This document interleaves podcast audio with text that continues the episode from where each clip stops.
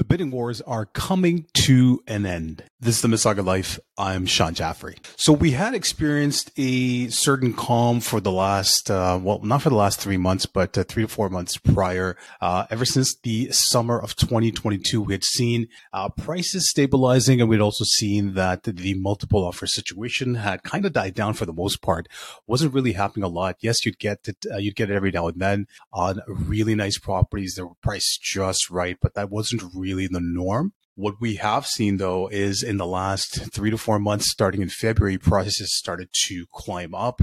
Uh, 5% in February, and I think followed by 3%, three and a half, um, et cetera. And the reason for that was we just didn't have enough inventory in the market. So because people had really really nice rates locked in. You know, keep in mind 70% of people, 60, 70% still haven't renewed according to today's uh, updated interest rates. They still have really low rates locked in. So therefore, people who didn't absolutely have a reason or really strong pain point to enter the market just were not entering the market. And for that reason, inventory was tight and the prices were going up.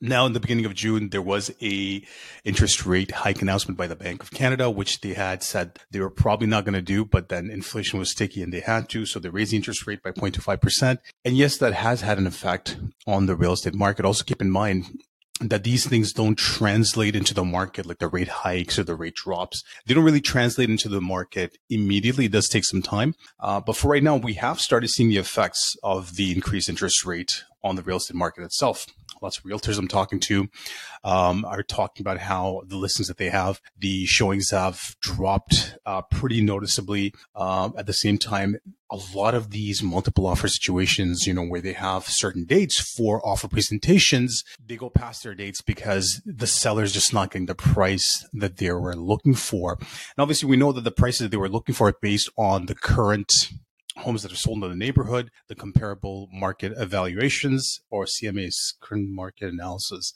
Uh, either way, the prices that they were seeing about a month ago is not the prices they're seeing today. Yesterday's price is not today's price, right? Interest rates has gone up, so that has had a psychological effect on buying so I think for the most parts, what a lot of buyers are doing now is that they are kind of what they feel is true representation of today's market value. That's the offer they're coming up with. And sellers are saying, no, that's not what I had expected. Um, I'm going to wait and give it some more time and see what happens. And you don't really blame the sellers for that because the sellers have had a very, very good run for the last couple of years. Uh, every time it felt like, okay, you know what, this is it. Market's going to kind of stabilize now, calm down a bit, uh, be a bit more of a balanced market. Things changed. Like we just saw this past February, prices jumped 5%. So sellers are pretty confident unless, uh, you know, you're in a situation where you absolutely have to sell, uh, you know, you're going to, you're going to do whatever it takes to sell. Uh, but other than that, I think uh, a lot of sellers are going to kind of go through this process where they're expecting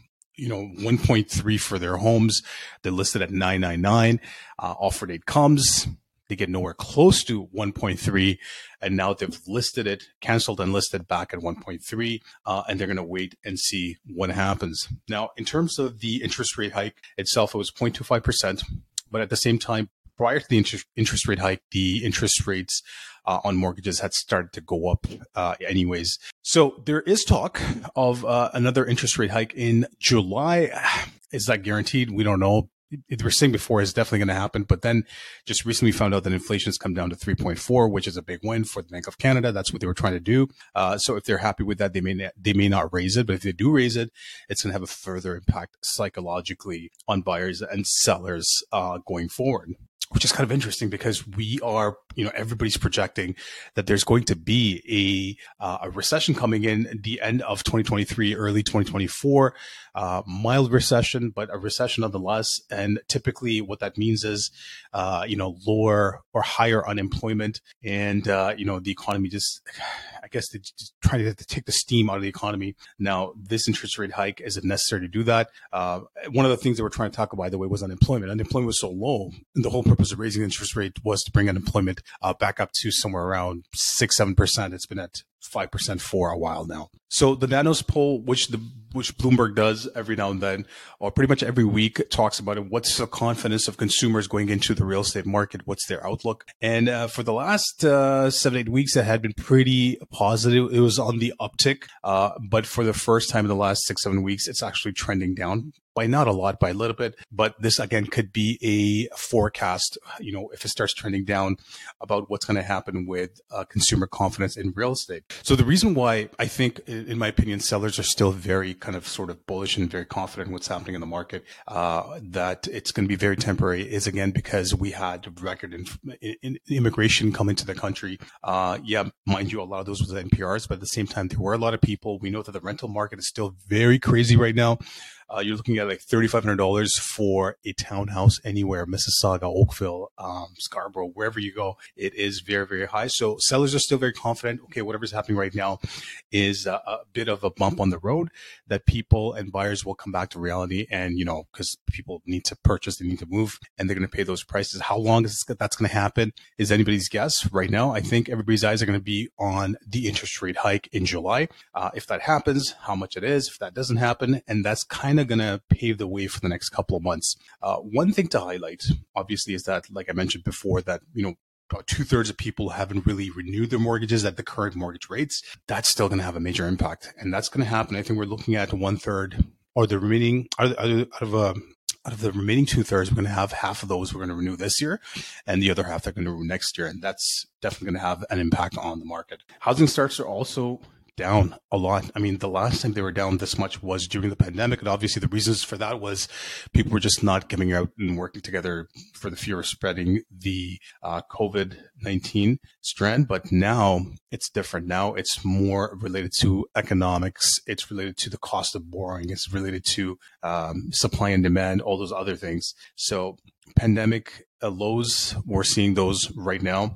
And that's not good because again, that just signals that if we are having very, very low or lower housing starts, and housing starts, by the way, is when, you know, the shovel hits the ground and they start construction. So if housing starts are low right now, um, two things. Number one, that means that down the road, we're going to have delays when it comes to completions of these homes. So uh, buyers who are looking to move into the homes they booked uh, might have to wait a little bit longer. It might be a positive thing because rates are high right now. Uh, it could also mean that for sellers or for investors who purchased, uh, they don't have to scramble to come up with, you know, at these rates, the money to or the mortgages to take possession of these properties. Uh, the other thing is that less housing, more people coming into the country probably just signals more upward pressure on the price.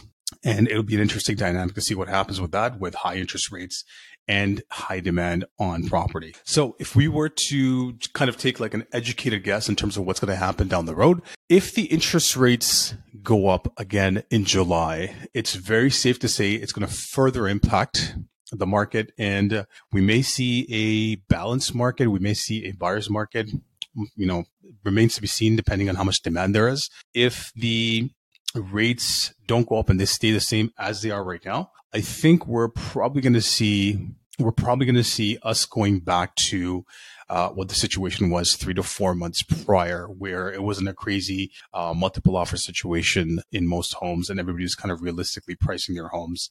Uh, and you know, homes were taking about a month, a little bit over a month to sell. Uh, I think we're just going to see more of the same until we go into the forecasted uh, recession, and then we're going to have to kind of revise and see what happens with the numbers at that time, uh, forecast to see what's going to happen with the prices and demand at that time. So, I mean, in essence, what it comes down to is that the tides are shifting a little bit. Uh, what we had seen for the last three, four months is coming to an end in terms of the crazy hot market, multiple offers. Uh, but I would still say even right now, it is still a seller's market, maybe not a very, very strong seller's market, still a seller's market. Uh, the buyers are still out there looking for deals.